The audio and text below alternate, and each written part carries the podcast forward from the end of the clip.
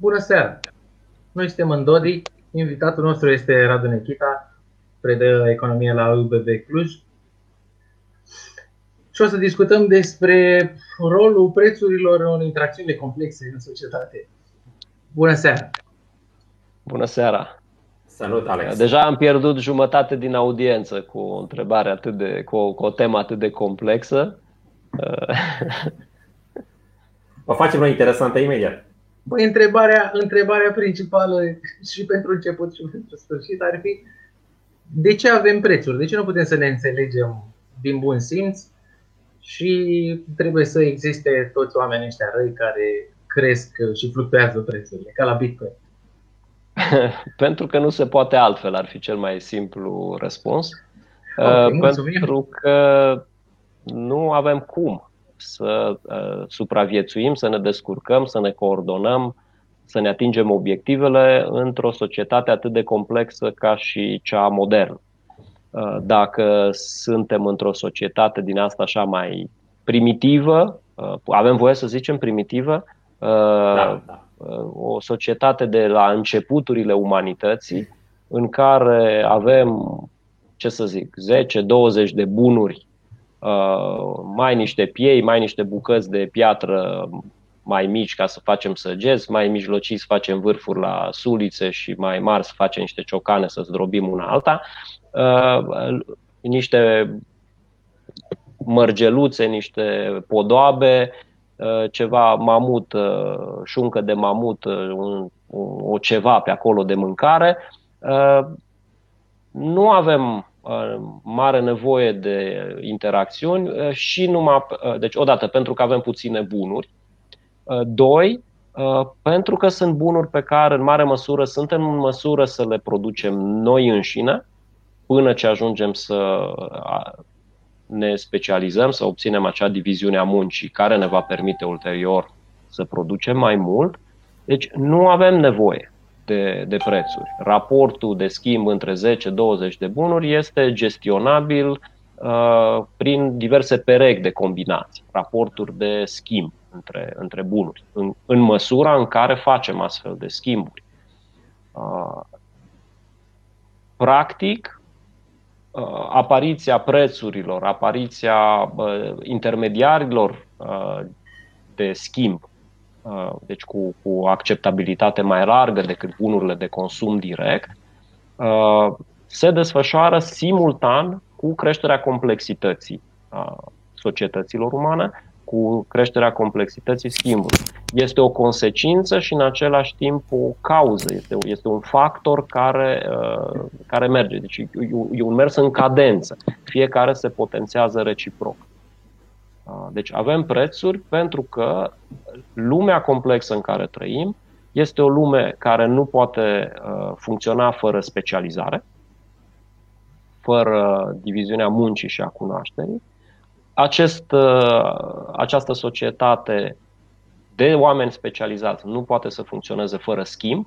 Dacă eu sunt specializat în explicat chestii mai mult sau mai puțin interesante la ora 8 seara, uh, înseamnă că nu sunt în măsură să uh, mă ocup de altceva, uh, să-mi produc, uh, să-mi pun pâinea la cuptor. Deci depind de alții pentru a-mi satisface celelalte trebuințe și uh, înseamnă că o societate uh, productivă presupune specializare, o societate de oameni specializați uh, presupune schimb. Deci, în, uh, în felul acesta, schimbul permite uh, dezvoltarea societății, uh, dezvoltarea societății încurajează uh, schimbul mai departe și pentru ca aceste schimburi să se poată desfășura mai ușor sau la complexitatea de astăzi să se poată desfășura pur și simplu, mhm. avem nevoie de un intermediar al schimbului.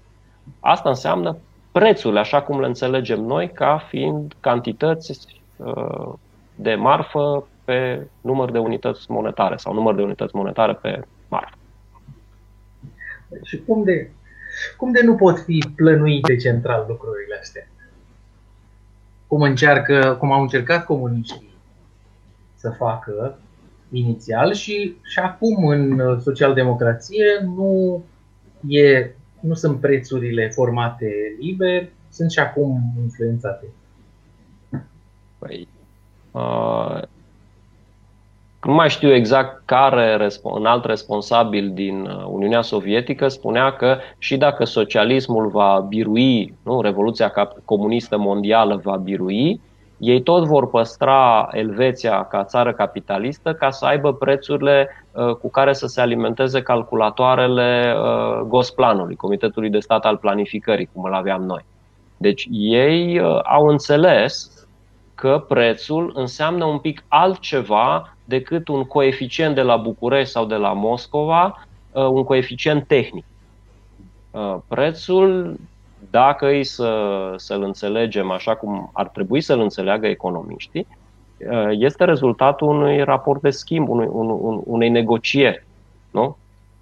Socoteala de acasă nu se potrivește cu cea din târg. Deci noi, noi nu știm. Noi trebuie să ceva de genul... Căutăm. Scuze-mă.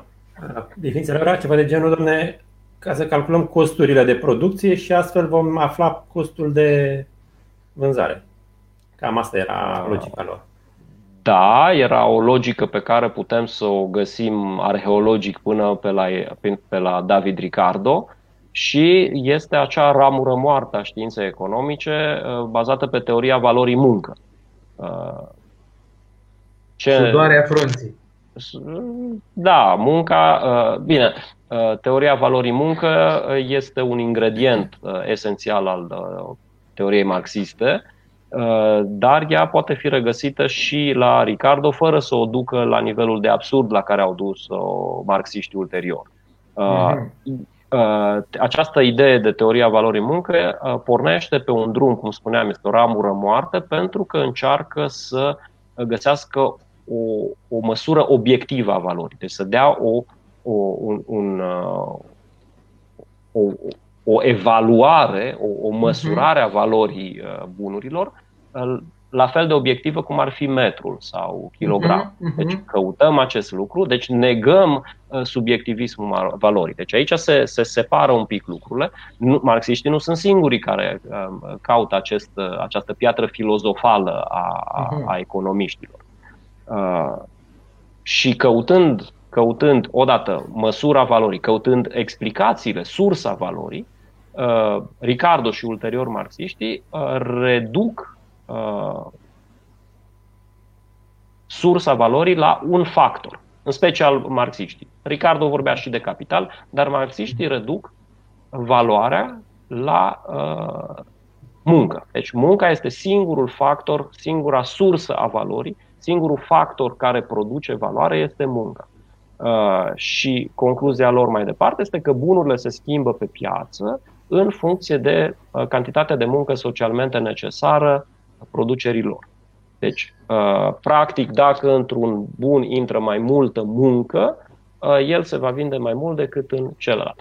Ei, această explicație a valorii, a prețurilor, pornind de la costuri, este eronată. Uh, cel puțin din perspectiva uh, științei economice uh, de după 1870 încoace, odată cu Revoluția marginalistă. Înțelegem faptul că valoarea, porne, valoarea pornește invers, pornește de la care este aprecierea făcută de către consumator, cât de mult valorează pentru el în condițiile date, în situația dată, în cunoașterea lui despre lume și viață, dar și despre el însuși, ce îi place, ce nu-i place, care sunt nevoile, ce consideră el că se reprezintă nevoile lui. Uh, și de acolo încolo se merge către costuri. Altfel spus, diamantul uh, este uh, scump pentru că oamenii îl doresc și deci poți să asumi costuri de producție ridicate și nu invers. Uh, nu uh, costurile de producție ale diamantului îl fac scump. Uh-huh. Pentru că dacă noi mergem și săpăm o groapă în Africa de Sud, fiecare sapă o groapă, uh, și tu găsești un diamant și eu găsesc un bolovan, eu nu pot să vând diamantul la, care, la prețul la care ți-ai, ți-ai, ai, ai putea tu să-ți vinzi diamantul tău. Deci nu pot să zic, băi, eu am lucrat, asta e. Sigur că da, studenții vin cu teoria valorii muncă, de am lucrat foarte mult pentru eseul ăsta, am stat zil, nu merge așa. Uh, valoarea provine din aprecierea pe care o face consumatorul și mai departe, producătorii se străduiesc mai mult sau mai puțin, sunt dispuși să asume riscuri și costuri pentru că ei contează că uh, va exista un consumator suficient de ahtiat după și de mhm. lacom după acel diamant, că și consumatorii pot fi lacom, nu numai producătorii, uh, mhm. încât să, să-i ofere ce pretinde el în schimb.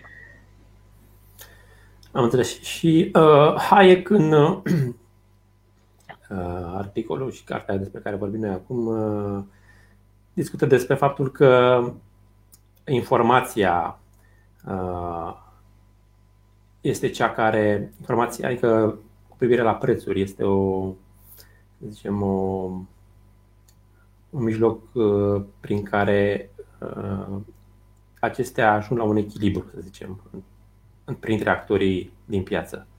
Uh, au mai fost niște alte teorii până la uh, Hayek uh, în legătură cu echilibrul ăsta la care se ajunge cu prețurile? El, el se ferește, deci el nu vorbește de informație, el vorbește de cunoaștere. Este, ah, okay. să zic, mai o, o, o noțiune, zic eu, un pic mai, mai mai generală decât informație. Informație, la modul cum înțeleg eu acest cuvânt, înseamnă ceva mult mai formalizat, informație, mai formalizat și mai formalizabil decât o cunoaștere. Pe, pe informație, informația poți să o stochezi cumva, poți să o procesezi, pe când cunoașterea nu are o, e o formă așa mai, mai difuză, uh, uh, nu neapărat atât de precisă și, și, și ușor de, de, de, de formulat în concept. Uh, și de asemenea, el uh, se ferește de, de termenul acela de echilibru, uh, el vorbește mai degrabă de ordine. Uh, el mhm. preferă uh, să zice, domnule, avem o anumită ordine care apare și ne putem uh, mișca dintr-o ordine, ordinea aia se schimbă, dar echilibrul acela abstract pe care îl găsim la unii economiști precum uh, Uh, David Ricardo, care este probabil primul economist care introduce uh, niște doze masive de abstractizare în, în, în economie. Deci abstractizarea în economie cred că uh, îi datorează foarte mult cu bune curele lui David Ricardo. De acolo începe. Deci ne imaginăm o situație în care David Ricardo vorbea de starea staționară, în care, practic, economia, în economie, în societate s-a descoperit tot ce se putea descoperi, am inventat tot ce se putea inventa.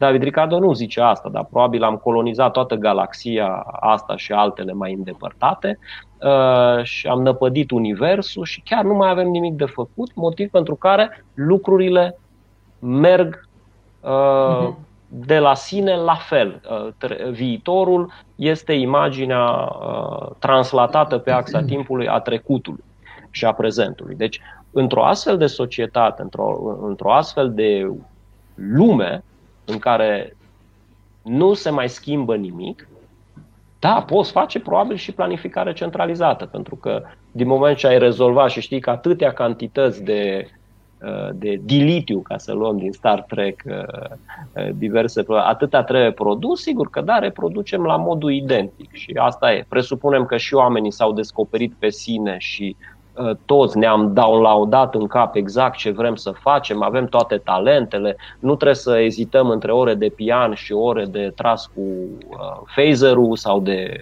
uh, mânuire de sabie uh, laser ca să amestecăm chiar toate filmele science fiction posibile.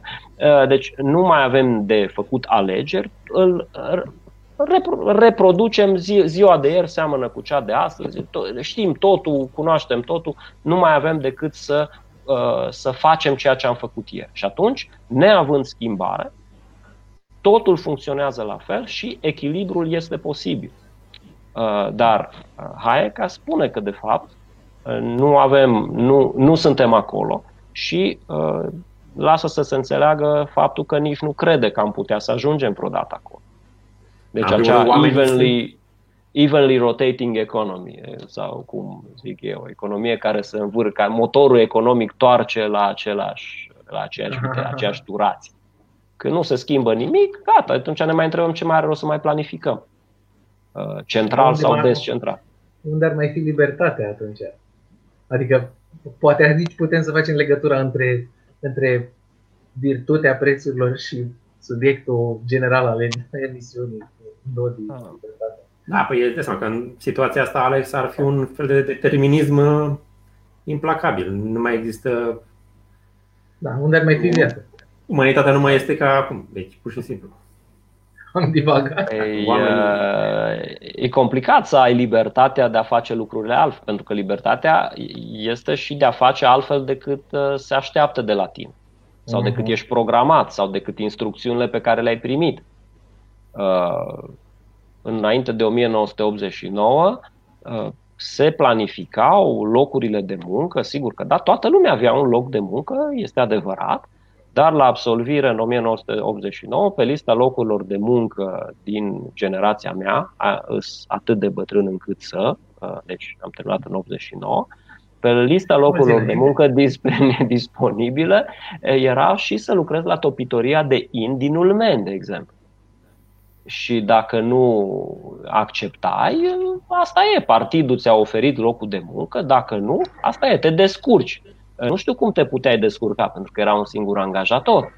Și nu numai că șomajul era, nu exista, dar era chiar interzis prin lege, cum voia ministrul socialist Bernard Tapie, în sensul că dacă șase luni de zile nu lucrai, puteai să fii arestat pentru vagabondaj pentru atitudini parazitare la adresa societății, unii tovarăși care cer doar unele elemente, nu, aia nu erau tovarăși, erau elemente, Elemente. reacți- da, Erau elemente suboameni. reacționare, nu le ziceam așa că probabil încă istoria era proaspătă, dar erau anumite elemente reacționare uh, cu mentalități mic burgheze, cu mentalități depășite, uh, care uh, cereau societății tot mai mult, pretindeau societății tot mai mult, fără să ofere nimic pen- în schimb pentru uh, nimic uh, acesteia.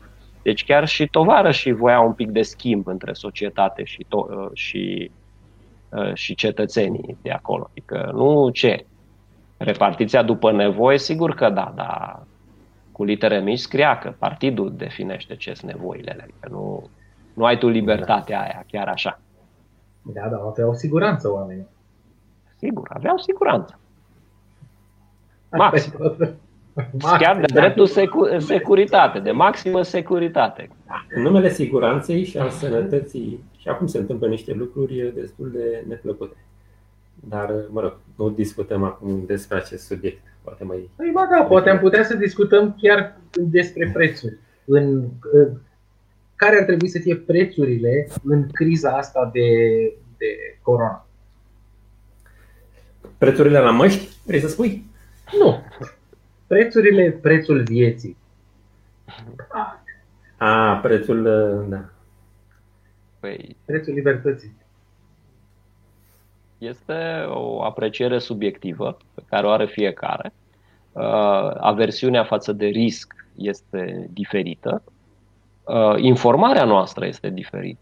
Unii știm mai multe, alții mai puține de, despre modul de propagare a acestui virus. Unii credem, știm informații contradictorii, dar tindem să le credem pe unele și nu pe celelalte. Uh, povara pe care o resimte uh, unul, oricare dintre noi este diferită. Aceeași restricție este resimțită în mod diferit. Uh, joburile pe care le avem noi uh, sunt diferite. Adică eu pot să îmi țin cursurile online, dar oamenii care mă ajută să mai îmi facă una alta prin casă nu pot pune gresia online uh, sau să-mi tundă iarba online. Deci oamenii ăia trebuie să vină să facă lucrările, adică încă n-am ajuns la robotizare să-mi comande pe joystick uh, mașina de tuns iarbă sau știu eu. Încă nu suntem acolo. Experimental s-au făcut operații transatlantice, adică era medicul de o parte a Atlanticului și pacientul de cealaltă, uh, dar cred că ar ieși cam scump metru pătrat de, uh, de gresie pus, adică manoperă.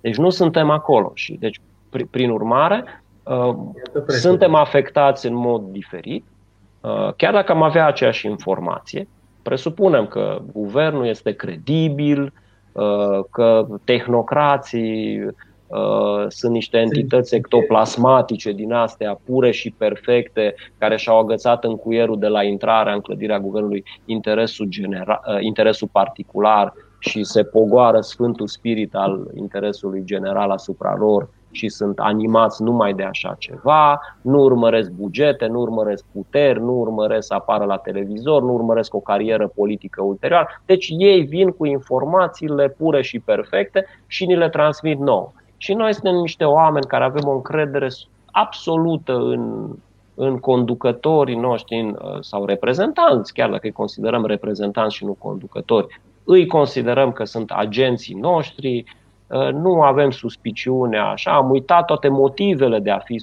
suspicioși și, ok, avem informațiile și știm că probabilitatea de a fi infectați este X la sută, că boala generează anumite sechele cu probabilitatea cu tare și te poate omorâ cu probabilitatea cu tare. Și le acceptăm ca atare. Deci am trecut de dezbaterea uh, ne omoară sau nu, e o simplă răceală sau nu e o simplă răceală. E o răceală mai complicată sau e ciuma neagră. Deci am ajuns și știm exact care este. Avem uh, informația obiectivă.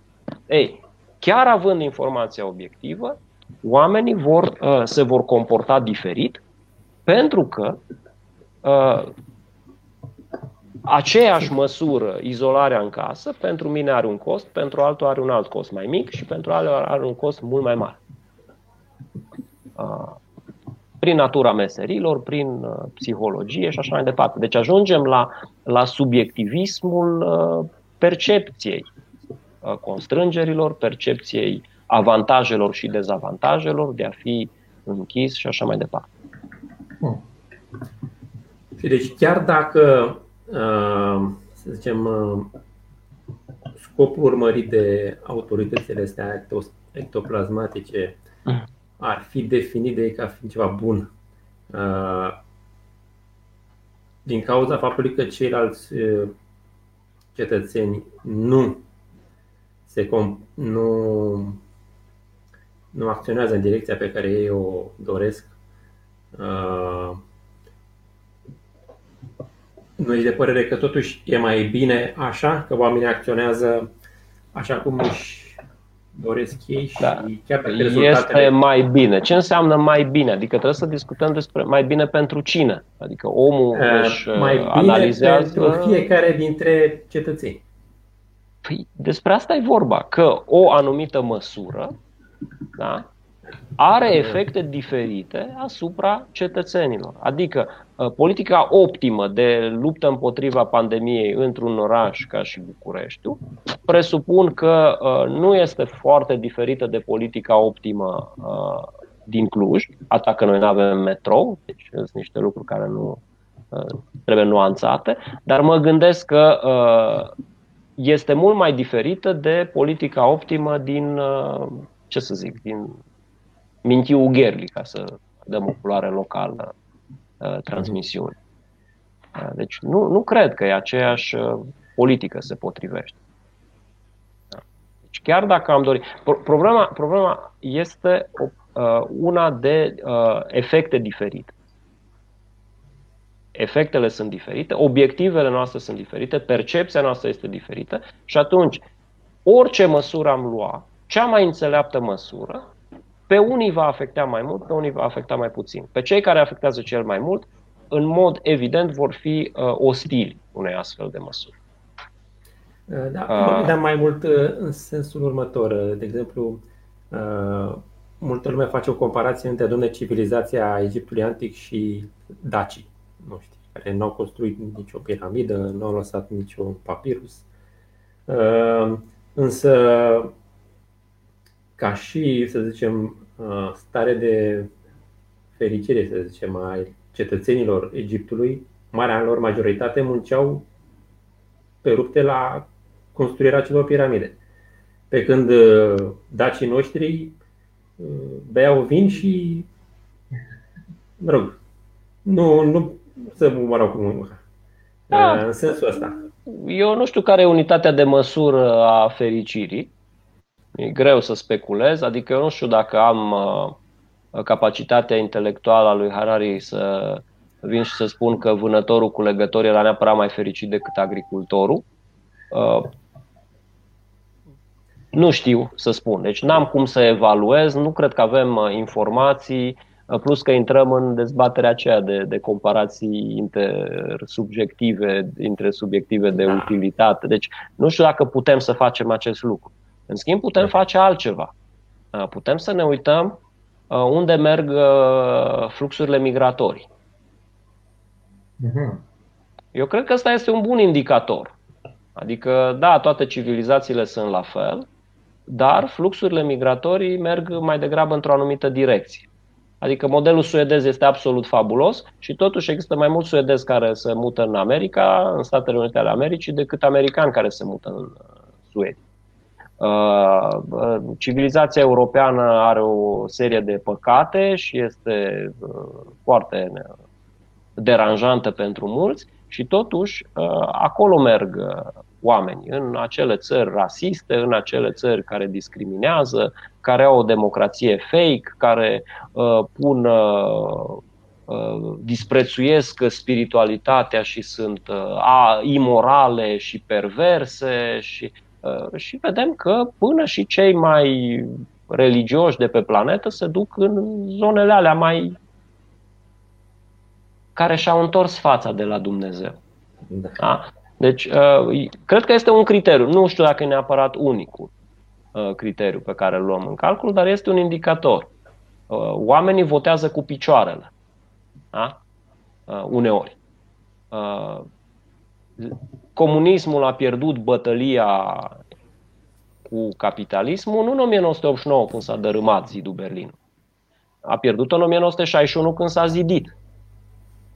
Deci comunismul a fost mort ca sistem atunci, certificatul de deces a fost semnat în 1989, iar ce avem acum este un zombie.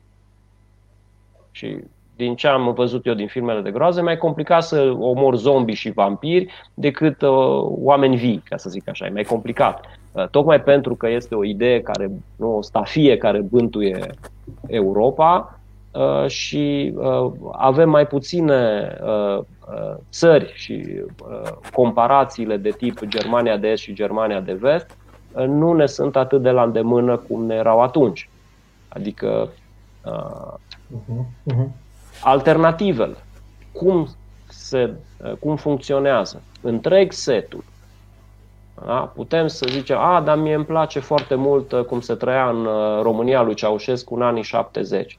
Uh, eu vreau comunismul, dar uh, nu anii 50 când ne împușcau uh, sau ne trimiteau la canal sau în anii 60, nici în anii 80 când eu personal am avut, a fost într-o iarnă, nu mai țin minte în care iarnă, aveam flori de gheață, nu pe geam, pe dinăuntru, în casă, care am avut în mai mulți ani. Dar într-un an a fost, am avut flori de gheață pe perete, în casă. Ok? Deci, într-una din cameră. Uh, deci, ne, ne mai gândim un pic, ne, ne gândim și aflăm că de fapt ne place foarte mult socialismul uh, și România lui Ceaușescu, dar din anii 70. Pe ce frumos era în anii 70. Dacă ne uităm ce se întâmpla atunci, atunci luam bani împrumut. Uh-huh. Da? E ca și cum mai zice, bă, a fost super fain în ziua în care, în care am spart în mall uh, creditul pentru nevoi personale. Dar după aia a fost atât de nasol, mă, că tot am rate de plătit. Păi, nu, vine la pachet, adică prosperitatea aia a, a fost clădită pe uh, bani luați împrumut, oamenii au avut joburi bine plătite uh, de, de, de, de partid, de, de, cu industrializarea, cu achiziții de tehnologii care erau aproximativ ok pentru perioada respectivă, uh, dar ce a făcut sistemul? Păi nu s-a mai adaptat. Noi am produs Dacia 1300, uh, lăsată de, care nu a fost ceva grozav nici uh, din punctul de vedere al francezilor de la Renault. Renault 12, uitați-vă câți ani a fost produs Renault 12. Noi am produs din 1968-69 până în 1989, aceeași chestie. Trei decenii. Uh, noi am, am, am, chiar dacă am luat, uh, am încercat să ne grefăm la tehnologia, să facem un salt tehnologic din, în, în anii 70, 60-70, am încercat să facem acest lucru. La fel cum au făcut rușii când au demontat uh, mașinăriile din Germania, fabricile și uzinele și le-au clădit mai încolo, sau când au demontat Fordurile trimise de americani, camioanele și au refăcut uh-huh. la fel. Deci da, poți să faci acest lucru, dar adaptarea la schimbare, adaptarea la, la schimbarea dorită de oameni, adaptarea la schimbarea dorită de oameni, pentru că aici iarăși ne întoarcem la prețuri. Uh, prețurile sunt, dacă nu sunt niște coeficienți tehnici stabiliți de Comitetul de Stat al Planificării, ele sunt rezultatul discuției dintre producători și consumatori. Adică cea mai puternică firmă din lume nu te poate forța să cumperi servicii sau bunuri de la ea dacă nu-ți convine. Poate să profite de faptul că e singurul furnizor și să-ți ceară un, un preț uh, foarte, foarte ridicat. Ok? Uh-huh. Dar uh-huh. dacă tu accepti, tot îți convine comparativ cu alternativele realiste pe care le ai. Nu te poate forța. Nu te poate forța să plătești cel mai monopolist monopol, uh, nu te poate forța să plătești oră cu 100 de, uh, de, de lei. Da. N-ai cum. În schimb, cea mai amețită primărie din țară poate să te forțeze să plătești pentru iluminat public, chiar dacă tu ți-ai luat lanternă uh, sau chiar dacă îți, plăt- îți pui tu stâlpii pe porțiunea ta de gard și zici, bă, mie nu-mi trebuie. Uh, sau servicii de pază sau servicii de nu știu ce. Uh. Și nu-ți deduce uh. din cheltuielile pe care. Deci a- aici este uh, schimbările care sunt în acord, care vin uh, din, dinspre partea consumatorii. Uh, și adaptarea la nou, la, la posibilitățile uh, care apar, la descoperirile care apar. Și asta este greu să faci în mod centralizat. Uh, și dacă, să zicem, comunismul sau și varianta lui mai uh, umană, să zicem, socialismul, ar uh, uh, reuși printr-un.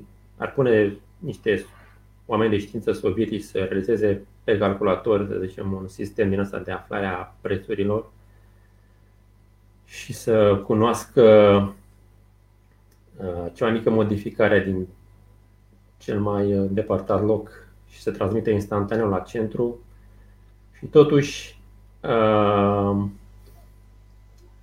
să pună la dispoziția agenților din piață toată această informație în timp real. Crezi că dacă în lipsa proprietății uh, ar rezista un astfel de sistem? Uh, argumentul lui Hayek completat, eu nu văd că se bate cap în cap cu cel al lui uh, argumentul lui Mises și cel al lui Hayek, eu, vă, eu le văd ca niște portavioane care se apără unul pe celălalt. Adică eu le văd nu fiind opuse, ci să fiind complementare nu mai țin minte cine a zis că de, de când s-a inventat Excel-ul, planificarea centralizată este iarăși o idee care poate fi uh, viabilă. Uh, discuția asta a avut loc și mulți au înțeles uh, sau au, au considerat că Oscar Lange a rezolvat această discuție și a arătat că, de fapt, ce zicea Mises, că nu se poate calcula economic dacă nu există proprietate privată, deci prețuri, Uh, că uh, Oscar Lange a reușit să rezolve problema. Hayek arată exact de ce uh, oamenii care fac astfel de afirmații n-au înțeles despre ce-i vorba. Și el insistă pe acele forme de cunoaștere, el le spune forme, cunoaștere specifice de timp și de loc, Uh, sunt uh, niște, dacă vreți să ziceți, informații, sunt niște lucruri cunoscute de către persoana în cauză. Uh, acea, acel pas de a le transmite autorităților este un pas logic foarte eroic. Adică, cum? Vă rog frumos, scoateți o foaie de hârtie și scrieți tot ce știți. Ca să trimiteți guvernul. Adică și într-o formă complexă, așa cum o înțelegeți din toate punctele de vedere. Deci, faceți o listă cu tot ce știți. Tot ce știți despre tot. Adică nici măcar un anchetator NKVD nu putea să. Adică trebuia să-ți conducă un pic uh, uh, uh, autobiografia, adică să spui chestiile relevante. Hai să luăm cazul unui vânzător de mere din Vaslui. Uh, plouă în ziua astăzi, în seara asta, la ora asta. Plouă acolo, uh, coboară un uh, bărbat bine îmbrăcat dintr-un Mercedes și vine la el și cere niște un kilogram de mere. Și el spune un preț. 25 de lei kilogram. Ăla îi plătește și în momentul în care a plătit, să zicem printr-un credit card, informația a ajuns imediat la București, de acolo se duce imediat instantaneu la toți cei care mai vând la ora asta în România mere în piață. Este relevantă informația asta pentru ceilalți sau cu tot cu condițiile din, din Vaslui? Că a plouat, că e ora care este și așa mai departe. Da, este relevantă. La fel cum este relevant faptul că cineva vinde o acțiune la un, sau un baril de petrol la un anumit preț. Uh, dar relevanța este foarte, foarte redusă pentru uh, cel care vinde uh, merele în Reghin sau în altă parte. Pentru că nu avem neapărat o piață mondială a, a merelor, pentru că depind Adică nu sunt atât de fungibile pentru că piața, situația respectivă este diferită, uh, pentru că acea cantitate, un kilogram sau cât ai zis în exemplu, uh, este nesemnificativă față de totalul, uh, față de totalul merelor disponibile și față de totalul merelor care doresc a fi achiziționate pentru consum, pentru prăjituri, pentru compot, suică și așa mai departe. Deci, nu, nu ne ajută. Nu ne ajută pentru adică nu ai cum să o transformi în ceva uh, operațional, să o pui într-un Excel și chiar și uh, în exemplul ăsta vedem că tranzacția a fost voluntară. Da, nu. Deci tranzacția a fost voluntară. Da, o putem pune în Excel, uh, dar uh, impactul, uh, dacă îl ponderăm cu cât reprezintă cantitatea respectivă, cu distanța, cu costul de transport sau știu eu ce alte elemente ar fi relevante pentru uh, consumator și producător, nu? Presupunem că prețul e atât de bun, uh, nu știu dacă mă va determina pe mine din regim să zic hai că mă duc eu acolo sau să-l sun pe ăla, dacă îmi dă Comitetul de Stat al Planificării, îmi dă și numărul de telefon, să-l sun, bă, nu, fraiere, nu lua, hai că-ți dau eu mai ieftin. Nu, nu ajută lui trebuia merele atunci, uh, în locul ăla, în secunda aia, uh, omul a văzut că e grăbit, uh, poți face experiența asta, adică du-te și cumpără, încearcă să cumperi niște flori din piață îmbrăcat așa ca și cum mai merge la nuntă și du-te îmbrăcat așa mai studențește. Eu sunt convins că prețul va fi foarte diferit. Parchează pe loc interzis și hai repede că mă grăbesc, prețul va fi unul și dacă vii așa într-un pas uh, de promenadă foarte relaxat, uh, capacitatea ta de negociere va fi cu totul și cu totul alta. Deci uh, nu, nu, nu văd în ce măsură asta ar fi un argument în favoarea planificării centralizate sau în, cap, în, în, cu privire la capacitatea unei autorități centrale de a extrage acea informație. Pentru că uh, Hayek spune că, de fapt, uh, oamenii accesează acea informație care le este cunoscută lor în momentul în care au nevoie de ea. Mhm. Mintea umană așa funcționează, adică ne aducem aminte de o chestie mai degrabă când ne trebuie, nu ne vin gânduri așa uh, aleator prin cap, adică nu știu voi, dar pe mine, încercăm să, am o, să avem o anumită succesiune în gândire și nu ne vin, nu ne plouă gândurile în cap așa, fără noi, să zic. Hayek a scris și o carte, The Sensory Order, uh, pe mai puțin cunoscută. Deci el a mers până în și care avea o anumită relevanță, cel puțin pentru perioada respectivă, cu privire la modul în care uh, mintea umană încearcă să transforme, să, să acapareze și să, să transforme ceea ce numim noi realitate în niște concepte cu care noi să putem lucra. Uh, cred că este una dintre cele mai puțin cunoscute uh, lucrări, dar în momentul în care citești, uh, vezi un pic și se leagă, este o piesă din puzzle. Deci nu este o, o, o lucrare care nu are niciun sens și un fel, cum zic francezii, dar nu o să folosesc metafora asta ca un fir de păr în supă, o să caut alta, ca nu ca în perete, uh, cu, în, în restul operei sale. Deci dacă ne uităm la ce scrie Hayek, vedem că fiecare articol și fiecare uh, carte scrisă se leagă uh, și uh, ne ajută să înțelegem complexitatea gândirii sale. El, în, în, în, uh, în interviurile pe care le-a acordat, el mărturisește că mintea lui funcționează un pic altfel. Uh-huh. În, în interviurile acelea Hayek on Hayek se numește uh, tradus, uh, cred că la Mira sau Polirom, uh. nu mai rețin, uh, Hayek cu autobiografie intelectuală.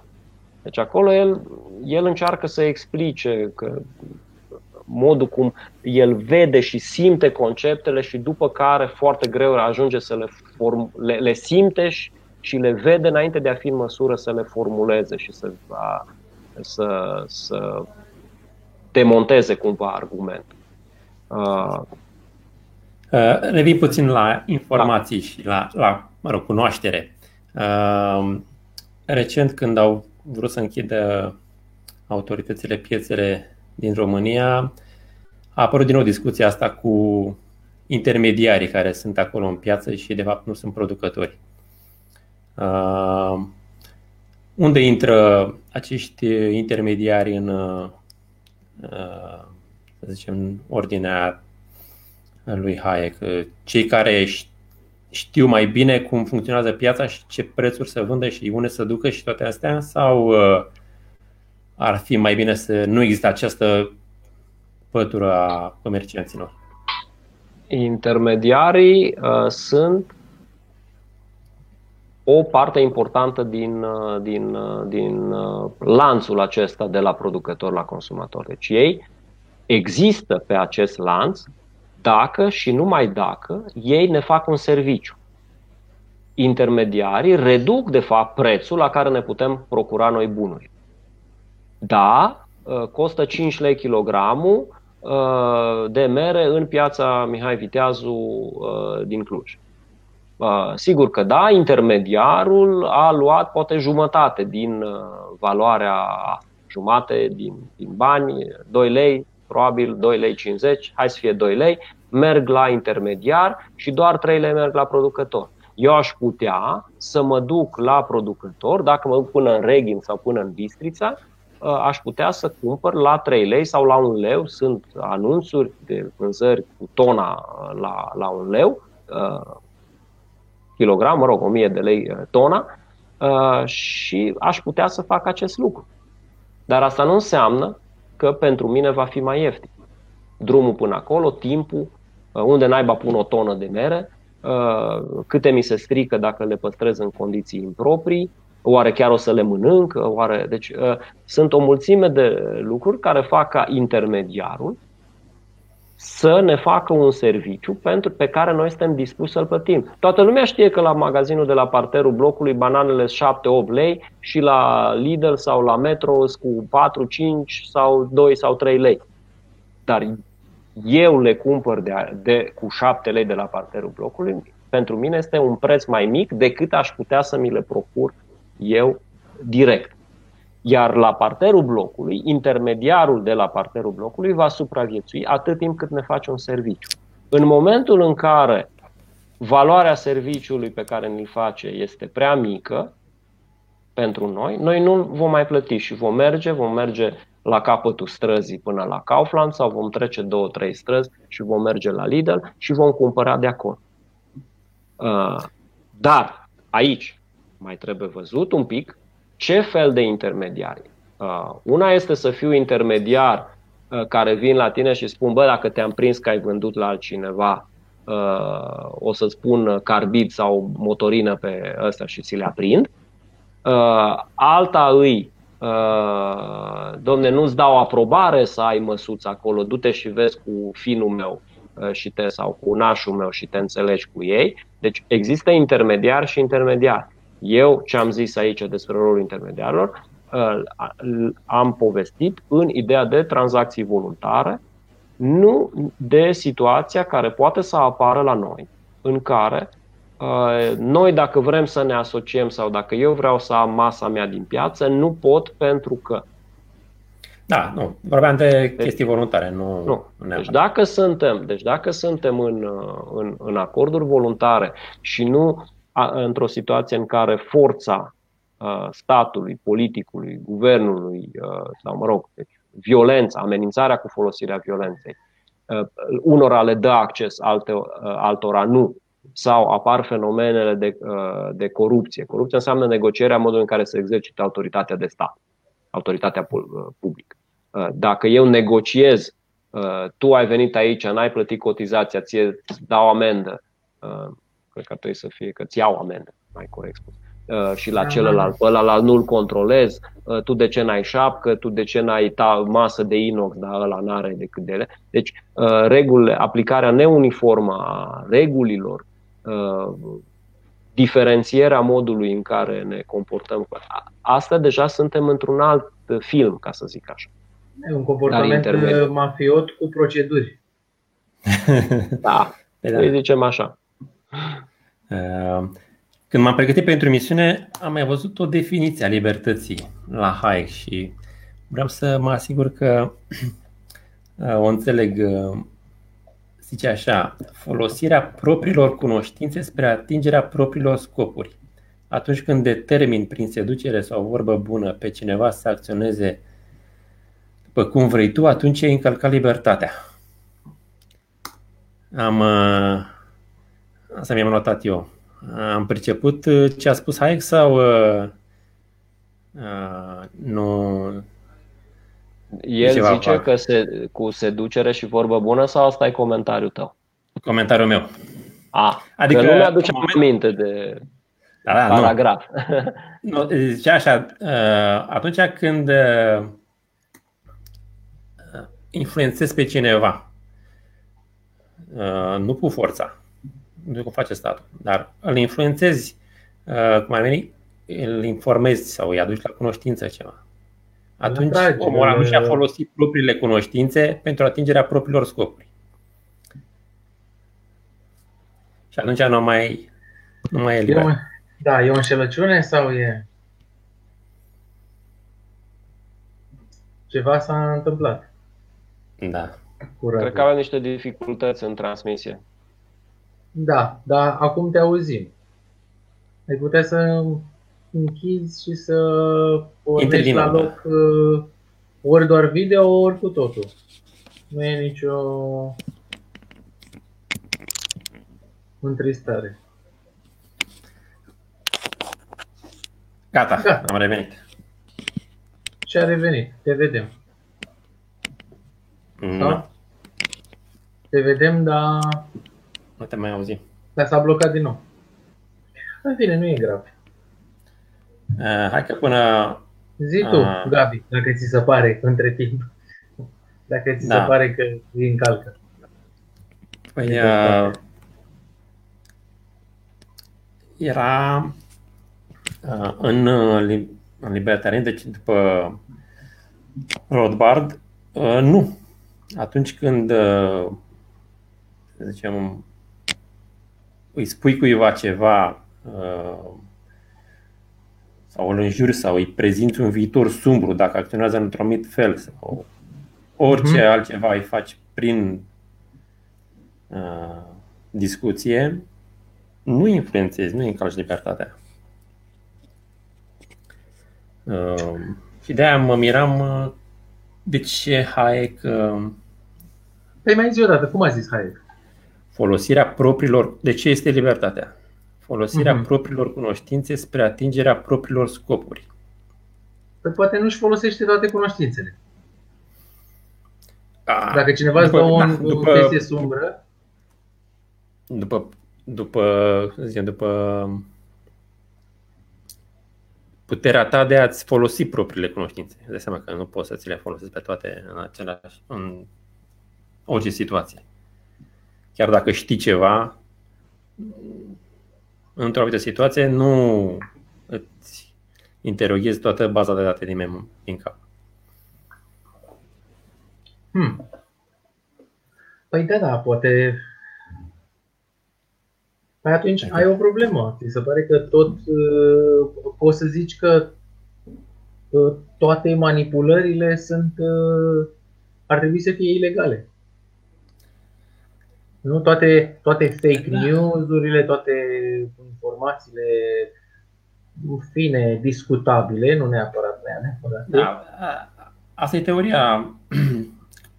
E foarte virtual, să zic așa. Așa mi s-a părut Hayek, din, din câte am văzut până acum. Adică abstract. Da, merge pe cunoaștere, acolo se petrec toate, în informație, nu se leagă de lucruri, uh, să zicem, concrete, pământești. Dom'le, asta este proprietatea mea, uh, nu Da, calcă ok, nimeni asta e- pe terenul meu. Diferențierea Cum între Mises și, și Hayek. Hayek, Vezi, da. doamne, Da. Mises zicea, domne, proprietatea e mai importantă, din cât înțeleg eu că era distribuție. Da. Și, și Hayek uh, zicea, da, dar uite ce importantă e informația. Nu zicea că nu e importantă proprietatea, dar Nu pune zicea accentul, că nu pune accentul, da. nu pune accentul, exact. Cum a zis și Radu Adineauri, practic sunt, sunt complementare. Poate că, poate că n-ar trebui pus o poziție. Poate că Nu, nu pe un punct chiar nu văd, dar uh, mi se pare că aici, la libertate, a mers prea departe. Adică zice tot ceva. timpul suntem influențați de altcineva, tot timpul primim noi informații, noi cunoștințe. Nu știam exact. Poate că n-am, uh, n-am uh, să zic că n-am absorbit eu bine definiția asta de, de la Hayek, știi, a libertății. Mhm. Dar mi s-a părut cel puțin uh, foarte demontabilă, să zic așa. Mm.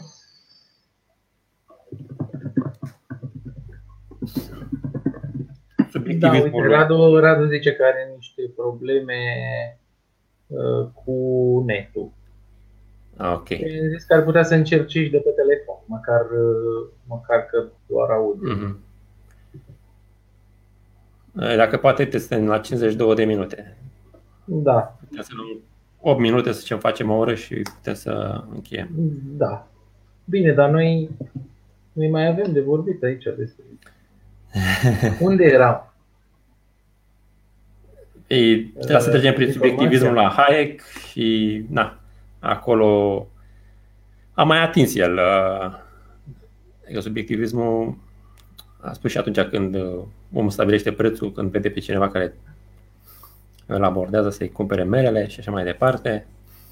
No, știi, știi, ce, știi ce am înțeles eu din, uh, din toată uh, încurcătura cu, cu prețurile și cunoașterea lui Hayek? Că uh, da, ai interacțiuni între oameni, de ce nu o aducem pe Costel? să ne explice el. Uh, Deci ai interacțiuni între oameni, poți să vezi prețuri, alea să zicem că prin, prin absurd cu, cu niște computere, cu niște tehnologie foarte avansată, ai putea să le transmiți de colo-colo. Uh, Dar uh, nu, nu doar în prețuri stă uh, bunul mers al schimburilor între oameni. Aș formula-o eu așa. Stai să vedem ce zice. Uh, a, un număr. A, uh, hmm. Uite, avem un comentariu pe Facebook, Tibor Iacob. Admiteți individualismul ca posibilă bază a opoziției față de colectivismul care ne-a invadat. Da, să, de câte am citit eu, la teoria asta a lui Tibor, cu individualismul e un pic diferit de libertarianism. Și din păcate, ia să-i comentez eu aici. Nu. Stai ce zic. Uite, pun și pun, pun pe ecran aici. Uite, s-a întors. A, gata. Uite, s-a întors. Acum să ne, Super. să ne putem da seama uh, cât- ce, ce complicat este să funcționeze lucrurile și ce mare minune este când funcționează lucrurile.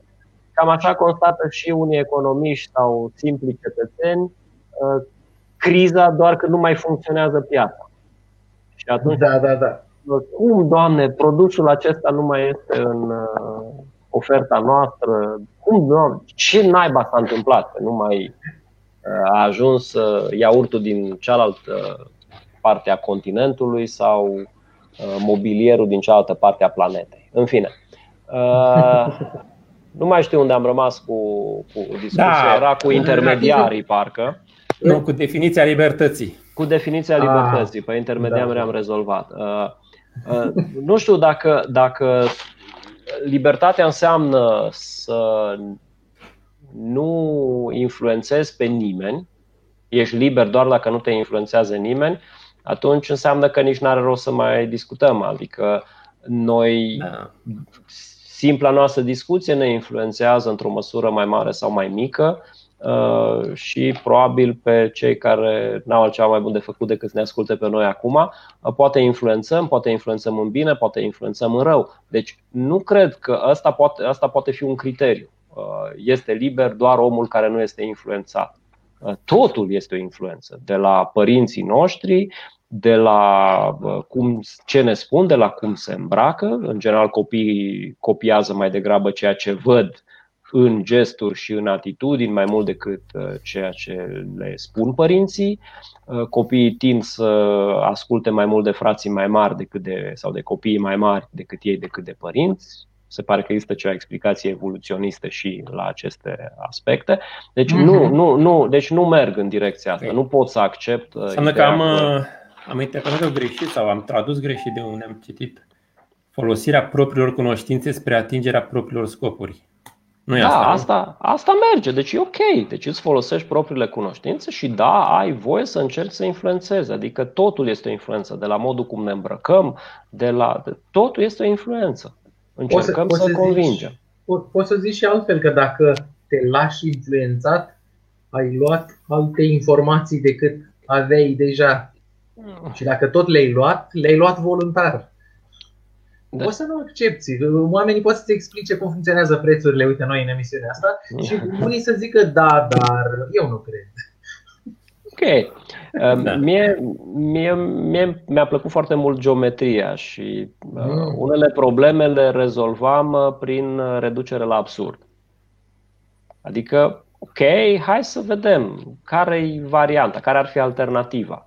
Uh, bun, nu avem voie să influențăm, Uh, și piața înseamnă influență, înseamnă jocuri de putere, ăla mai e o asimetrie în relație. Ok, bun. Și care este soluția?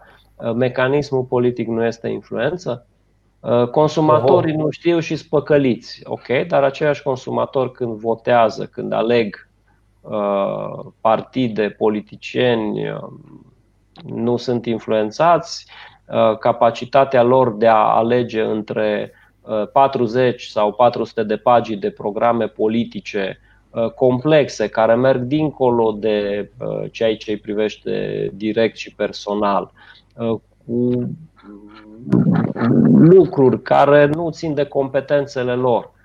Ei pot să iau o decizie mai obiectivă și mai fundamentată, mai rațională, mai neinfluențată decât atunci când își aleg un telefon mobil sau, uh, de ce nu, un Golf 4 sau 5 sau la cât ori ajuns acum în piața de second hand. Uh, nu știu, adică am, am, fi, am fi într-o situație de uh, schizofrenie metodologică în care mhm. aceiași oameni ar trebui să fie uh, foarte deștepți și obiectivi și neanimați de interesul general, uh, de interesul individual, Uh, în condițiile în care după aia când se, imediat se vorbește de piață, ei sunt, uh, se comportă cu totul și cu totul altfel. Nu, oamenii uh, sunt niște creaturi, niște, niște ființe cu o raționalitate limitată pe care o folosesc mai degrabă atunci când este ceva relevant pentru ei, sunt influențați de ceea ce numim noi emoții care pot să fie și denumite preferințe de către economist. Adică uh, da, pentru un economist nu este absolut șocant cum prezintă unii că, da, toată economia se prăbușește, pentru că noi am mhm. arătat faptul că dacă le propui unor studenți sau unor oameni, unor voluntari într-un experiment, uh, jocul uh, următor, uh, vă dau 1000 de dolari, îi împărțiți cu ceilalți din echipă, cu ceilalți 5 parteneri pe care îi aveți, cum vrei tu. Deci tu ai 1000 de dolari, tu le propui Uh, cum să împarți acea sumă. Uh-huh. Și ei știu că tu ai primit 1000 de dolari și ei poate să decidă doar acceptă oferta și primesc cât le-ai dat tu sau resping oferta și atunci nimeni nu primește nimic. Ha, v-am prins economiștilor. Raționalitatea economică spune că dacă eu fac oferta, uh, Alex și Gabi primește fiecare câte un leu uh, și eu păstrez 998, raționalitatea voastră vă obligă să acceptați oferta. Și dacă mm. facem experiența asta, constatăm că, de fapt, oamenii, dacă li se fac niște oferte de genul ăsta, ei resping chiar dacă ei plătesc. Și atunci eu ce înțeleg din chestia asta? Că oamenii nu sunt raționali? Nu știu, unii economiști care definesc raționalitatea la modul uh, Excel-ului Uh, probabil vor zice, da, domne, asta e, trebuie să ne modificăm Excel. Eu înțeleg raționalitatea ca fiind altceva. Raționalitatea înseamnă acționarea, acțiunea în mod predominant coerent în conformitate cu obiectivele și preferințe, setul de preferințe pe care le ai, set care, de ce nu, poate să se modifice în timp în lumina noilor cunoștințe pe care și informații și influențe pe care le primește în decursul timpului. Uh, deci, eu când văd că oamenii resping o astfel de ofertă, eu nu zic că e neapărat uh, dovadă de lipsă de raționalitate. Uh, eu pot să o văd și aici putem să interpretăm în mod foarte diferit. Poate este o dovadă a invidiei și a egoismului și a răutății umane, adică decât să câștige la 998, mai bine să pierd eu unul, că și așa nu mi-am avut, oricum.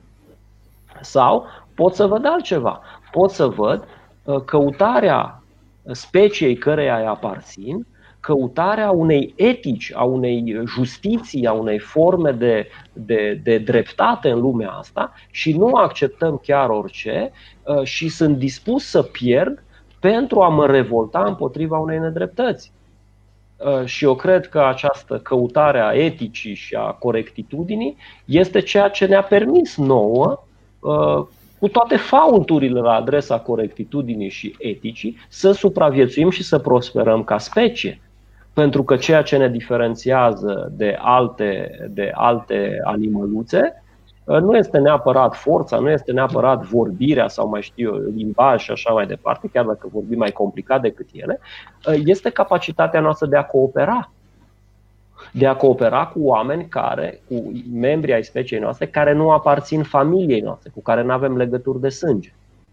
Sigur că da, această cooperare se traduce uneori prin hai să-i zdrobim pe alți care nu din gașca noastră, dar uh, cooperarea se întâmplă pe un plan, la un nivel, fără asemănare în, uh, în cadrul celorlalte specii. Uh-huh. Iar această, uh, această cooperare Uh, se, uh, se poate produce dacă există anumită coerență a grupului, anumite valori comune, o anumită viziune comună uh, între noi. Dacă oamenii care nu, care tind să, să păcălească, să, să profite de, pe, de, de, de generozitatea celorlalți, sunt încet încet marginalizați sau chiar sancționați chiar dacă acest lucru este costisitor pentru noi.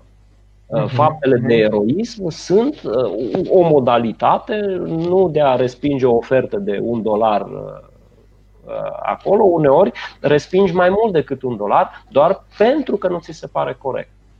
Și specia noastră are această tendință de a căuta corectitudinea. O avem. Da, da. da, un mesaj. Un mesaj pe care îl dau celorlalți. Da, poate dacă ar fi absurd uh, experimentul și nu ar vedea nimeni, da, poate că putea să fie totul ceteris paribus. și, și atunci, da, poate unii ar accepta unul pentru că n-ar da niciun mesaj. Dar măcar și-ar da mesaj între ei, cei doi, și tot, tot ar urmări, măcar din obișnuință, da, niște valori etice. O, o altă chestie pe care o, o au în supărările lor oamenii legat de prețuri este că de multe ori prețurile nu sunt corecte. Și într-un fel am vorbit până acum, dar, dar putem să luăm un exemplu foarte popular acum pe la Cluj, prețurile la chiric. Uh, și uh, de ce, de ce nu poate să planifice cineva prețurile să fie corecte? A, păi eu, eu le-am propus, adică le-am zis, dacă vreți să scadă prețurile la chirii, metoda, e mult mai simplu să le faci să, să, să scadă, adică e, e mai greu să le faci să scadă, adică okay. se poate face. Uh, soluția este să hăituiești, să alungi toate întreprinderile, toate multinaționale din Cluj. În momentul în care ai, ai, ai alungat toți angajatorii care dau salarii ridicate și perspective de angajare uh, tinerilor din Suceava, Bistrița, Baia Mare uh, sau Piatra Neamț care vin aici uh, și intenționează să se stabilească și exact, sunt și mulți angajați. Se dau peste cap să cumpără la fată și la băiatul un apartament, o garsonieră, un ceva, uh, atrași de perspectiva unor câștiguri mai mari decât în Baia Mare, Piatra Neamț și ce am mai zis eu pe lista de mai înainte, uh, da, prețurile cresc. Dacă ai alunga multinaționalele, ai rezolvat problema. Prețurile ajung ca și în Valea Jiului, când nu mai fost angajatori, se putea lua și nu știu dacă se mai poate și acum, uh, apartamentul la niște prețuri foarte mici. Uh, deci noi trebuie să înțelegem că prețurile la uh, apartamente în Cluj sunt la nivelul la care sunt, pentru că sunt oameni care le plătesc acele prețuri. E suficient să nu se cumpere ca să nu se vândă. Asta trebuie să înțelegem. Dacă există cineva care dă banul pentru acea chirie, chiar dacă pe noi ne enervează și ne scoate din minți, ăla este prețul. O altă metodă de a face ca prețurile să, să scadă nu este lucrând pe, pe cerere, adică pe, pe uh, nivelul veniturilor oamenilor din Cluj și uh-huh. cei care vin aici. Uh, deci nu, uh, nu pe partea de cerere, putem să mergem pe partea de ofertă. Și atunci uh, putem să rezolvăm și aici rolul autorităților locale ar putea să se manifeste, de exemplu, uh, dând autorizațiile de construcție un pic mai repede, uh, nu la un an de zile Uh, pentru că eu, dacă, dacă sunt dezvoltator imobiliar, uh, eu aș vrea să pot să acționez rapid, nu să-mi blochez un milion de dolari în teren uh, și după care să vin cu poate mi este, poate îmi dă cu parter plus 2 sau parter plus 6 în funcție de cum, e, cum evoluează negocierile pe acolo. Uh, mai este și o conformație geografică, suntem între dealuri, suntem. Dar uh, cred că principalele, principalul răspuns al autorităților ar fi uh, eliberarea autorizațiilor de construcție într-un mod mai rapid, mai transparent. S-au făcut pași în direcția asta, nu uh-huh. se mai cer toate aberațiile și se încearcă simplificarea procedurilor, dar ne mișcăm la nivel de autorități. Din moment ce prețurile cresc, ne mișcăm cu o viteză mult mai mică decât ar trebui. Adică s-ar putea face lucrurile mai un pic altfel. Hmm.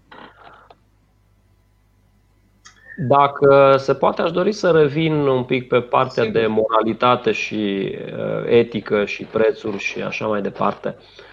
Am citit un, un articol Uh, despre un studiu uh, al mai multor, vreo 50 de civilizații uh-huh. mai noi și mai vechi și o analiză a uh, elementelor comune ale acestor civilizații. Uh, și autorii identifică șapte elemente comune ale moralității.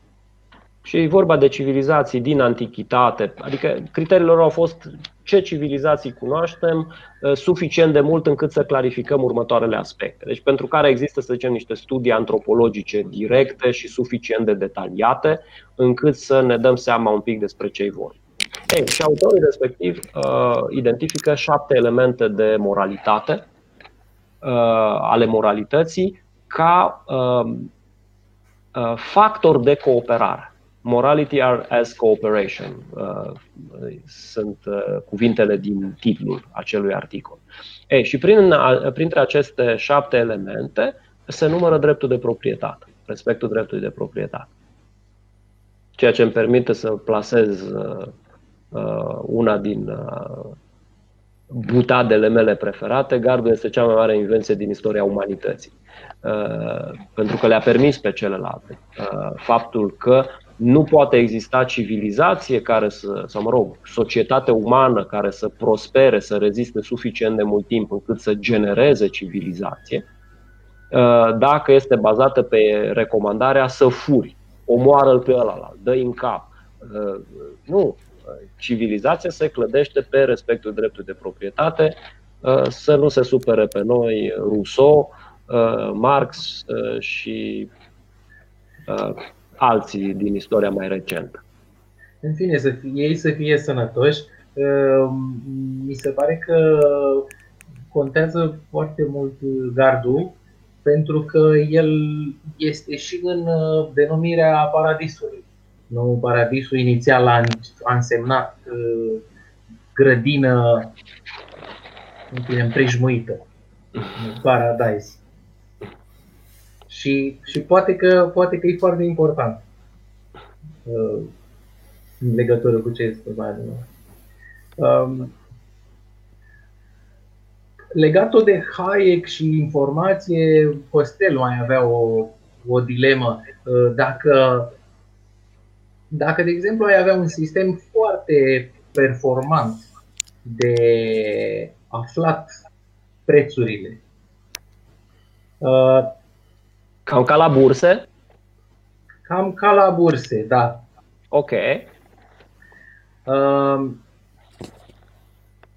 ai putea să ai putea să funcționezi, să, să, să-l plănuiești uh, dacă, dacă e bine dacă e bine controlat uh, tot. Uh, adică visul, visul multora este că lucrurile necesare ar trebui să, să fie controlate pentru că piața permite fluctuații. Oamenii sunt foarte nefericiți cu piețele. Sunt fluctuații, unii pot să piardă, unii pot să moară și atunci își doresc să fie, să fie controlate lucrurile. Și cum să fie controlate? Păi să avem o super tehnologie care află ce au nevoie oamenii și atunci spunem ce să se producă și tot așa. Da, avem această tehnologie. Deci tehnologia asta există și se numește piață. Deci eu când mă duc la piață și sunt dispus să cumpăr mere și cu 3 lei, și cu 5, și poate și cu 10 sau din exemplu tău cu 25 de lei mai înainte, eu spun că eu vreau merele la foarte, foarte mult. Și când mă duc la piață, e foarte probabil să găsesc pre- uh, bunurile pe care mi le doresc la preț mai mic decât aș fi dispus să plătesc. Nu spun la Badia, care au venit din Reghin, acest lucru. Dar întrebați-vă de câte ori ați cumpărat un produs la prețul maxim pe care ați fi fost dispuși să-l plătiți. Adică dacă era cu un ban mai scump, bă, nu, gata, nu iau. Cu 2,99 iau, cu 3 nu mai iau. Uh, Corect. Deci, uh, prețurile pe care le vedem uh, sunt de fapt niște, niște informații care ne spun foarte puțin despre realitatea pieței. Dar ne spun exact cât este necesar ca să ne fundamentăm deciziile mai departe.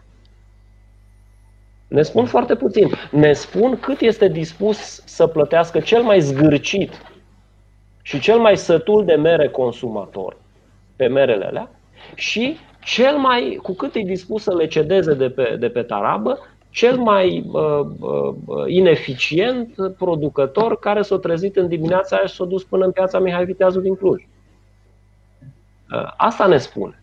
prețul respectiv. Nu ne spune nimic despre, despre care este structura preferințelor și ce vor ceilalți. Când eu văd cursul acțiunii la Banca Transilvania că este cât este, eu nu pot să fac un calcul, domne, dacă aș vrea să o cumpăr, cu cât aș putea să o cumpăr.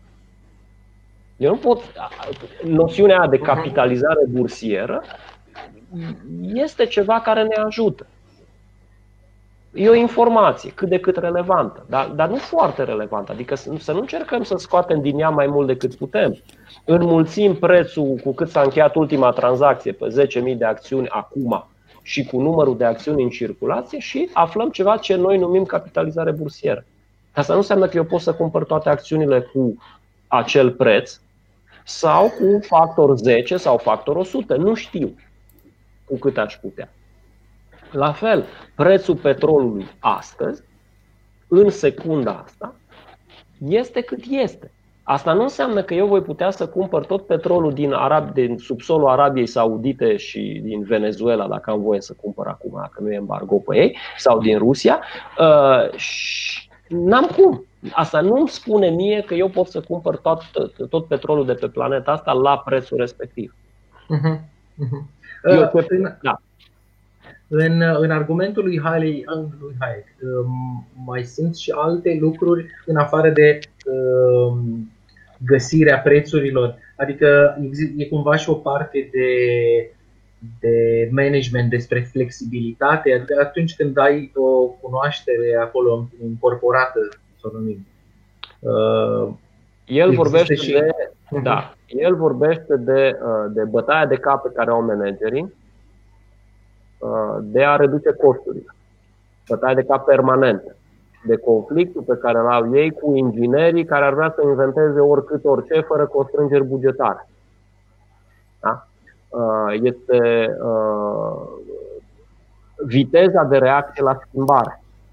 Argumentul lui, argumentul lui este că dacă noi Uh, dacă noi, ven, uh, noi uh, spunem că problema economică este de a ne adapta la condiții schimbătoare și lucrurile se schimbă mult mai des și mai tare și mai repede în societățile moderne, că unii zic că bă, ne dezvoltăm tehnologic, nu ne mai trebuie piață. Din potrivă, cu cât schimbările sunt mai imprevizibile, de mai mare amploare, cu cât suntem mai interconectați, avem mai mare nevoie de piață. Cu cât sunt mai imprevizibile, avem mai mare nevoie de piață. A existat o perioadă în care uh, evoluau mai repede scheletele decât uneltele uh, hominizilor, adică despre ce povestim. Uh, atunci, da, se putea face planificare centralizată în epoca de piatră, că eram aceleași chestii aveam aceleași instrumente, nu, nu se schimbau. Acum lucrurile se schimbă foarte des, deci problema noastră ca societate umană complexă, ajunsă la un anumit nivel, este adaptarea la schimbare, adaptarea rapidă la schimbări rapide. Ori, yes. uh, uh, elemente nu se schimbă de pe azi pe mâine, uh, se schimbă în fiecare secundă și nu se schimbă peste tot deodată. Schimbările se produc în valuri, încep de aici, merg dincolo și uh, important este ca uh, puterea de decizie să fie lăsată cu argumentul lui Hayek este asta, celor care sunt în contact direct cu schimbarea, uh, cu, cu uh, unde uh-huh, se produce, deci care au cunoașterea aia specifică de timp și de loc. Dar atenție, spune Hayek, noi nu putem să-i lăsăm pe ei să facă chiar totul de capul lor. Ei au nevoie să fie interconectați cu noi, să aibă informație, să primească feedback și prin deciziile lor să ne transmită și nouă feedback. Ori prețul exact asta fac. Adică le spun uh, o creștere a prețului petrolului este un semnal pentru toți cei care sunt în industria petrolului. Bă, mai căutați. Da, mai merită să mergi încă 10 metri uh, mai adânc, da, uh, mai fă încă un foraj acolo, poate ai mai mult noroc, uh, mai dă la la 10.000 să-ți facă modelarea și uh, cu ultrasunete sau cu alte tehnologii să vezi cam ce formă are zăcământul. Da? Este un semnal pentru toți cei care produc alte lucruri care sub, ar putea să substituie petrolul, de la cărbuni la uh, fotovoltaice. Uh, este un semnal pentru toți cei care consumă produse derivate din petrol vă rugăm frumos, nu mai consumați atât, e mai complicat, dacă puteți face un efort, dacă nu vi foarte greu, dacă nu, sigur că da, băgați tot de 50 de lei uh, și asta e situația. Uh, deci, yes. Viteza de reacție, capacitatea de a te adapta la schimbare. Încă o poveste despre Kondratiev, un economist din perioada sovietică care a avut o anumită celebritate și dincolo de frontierele URSS-ului. Era și matematician, nu discut de ciclurile economice, nu discut aici despre faptul că el, prin teoria marxistă, a încercat să ajungă în cadrul marxist, să ajungă la explicația ale valorii și s-a apropiat foarte mult și periculos de mult de, de analiza marginalistă și de subiectivism și Uh, s-a, s-a oprit un pic. Uh, oricum nu i-a folosit foarte mult pentru că a fost executat prin anii 30 în timpul marilor. Așa, dar uh, la un moment dat era să fie executat, dacă, dacă nu greșesc, el era și matematician și a descoperit o metodă, i-a cerut armata, să facă un algoritm de, de, de decupaj a pieselor din, din, din, din metal uh-huh. pentru a minimiza deșeurile. Ok, el și-a bătut capul lui de matematician uh, și a venit cu un algoritm, o metodă uh, adaptată tehnologiilor de calcul, tehnicilor de calcul de atunci. Metoda a fost atât de eficientă încât uh, fabricile care aveau nevoie de plăcile alea, fabricile de tancuri, că armata i-a cerut chestiile astea, uh, n-au mai comandat, n-au mai cerut atât de mult la combinatul Steagul Roșu, Stalin sau nu știu care să livreze plăcile respective. Domnule, nu, mulțumim, vă sunăm noi, vă trimitem telegramă, când ne trebuie, momentan avem destul. Ei, el a fost acuzat de sabotaj. Wow! Păi, bineînțeles că o sabotat, mă. Cum nu o sabotat? O sabotat coeficienții tehnici. A modificat coeficienții tehnici. Da. Și uh, în momentul în care uh, tu vii și faci planificare centralizată și ai ajuns la o situație, orice schimbare ți îți dă peste cap toată șandramaua. Uh, orice, oricât de mică ar fi schimbarea. Faptul că uh, un țăran a săpat o fântână și își poate iriga și o mărit producția. Deja nu mai, nu mai dă optimul pe care l-au descoperit tovarăși este perturbat. Deci, Mie mi se părea ciudat când auzeam, deci eu, eu a trebuit să învăț economie marxistă pentru admiterea la facultate și planificare wow. centralizată și nu da, da, da, da, a, am făcut și de asta. Și cu mintea mea de elev, de atunci am ziceam, domnule, de ce tot zice la televizor țării mai mult cărbune, să ne depășim planul? Domnule, planul ăla e bun cum să-l depășești? După aia să prea mult. Adică, cum să de... adică dacă, de... dacă e prea mult, ce fac cu el după? Adică, nu, nu, erau niște gânduri care îmi veneau acolo. Și uh-huh. să nu le împărtășesc pe scară foarte largă, probabil, eh, din moment ce nu m-au luat aia pe sus. Eh, dar uh, sunt niște, niște elemente din astea de, de contradicție pe care, în momentul în care vii la nivel de detaliu, domnule, dar concret cum se face, Uh, vezi că se ridică niște probleme pe care tu nu le poți rezolva mai bine decât cu prețurile, mai în armonie cu libertatea individuală. Că sigur că da, Führerul, secretarul general al partidului, părintele popoarelor, Ayatollahul, poate să spună, da, domnule, să faci atâta. De ce? Că așa am zis eu. Dar altă metodă decât uh, care, care să țină cont și de ce vor oamenii, da, dorințele lor, și de putința lor, ce se poate face în momentul respectiv, la tehnologia de atunci, la cunoașterea de atunci, prețul arată, este o sinteză, este, este un concentrat de informație cu privire la ce vor și ce pot oameni. Ca specie. Yes. O, o concluzie frumoasă. Că am rămas fără întrebări. Oricum am stat o oră și 20. Avem Mai puțin 10, pauza tehnică. Avem 10 vizualiz, 10 uh, oameni care se uită la noi chiar acum. Da. Ca un seminar Hayek foarte cu o audiență foarte redusă. La mai multe. Okay. Atunci, mulțumim foarte mult. Nu-i nevoie să ieși, doar închidem noi înregistrare. Ok. Și noi ne revedem cât de curând data viitoare. La revedere! La revedere! Ceau, ceau!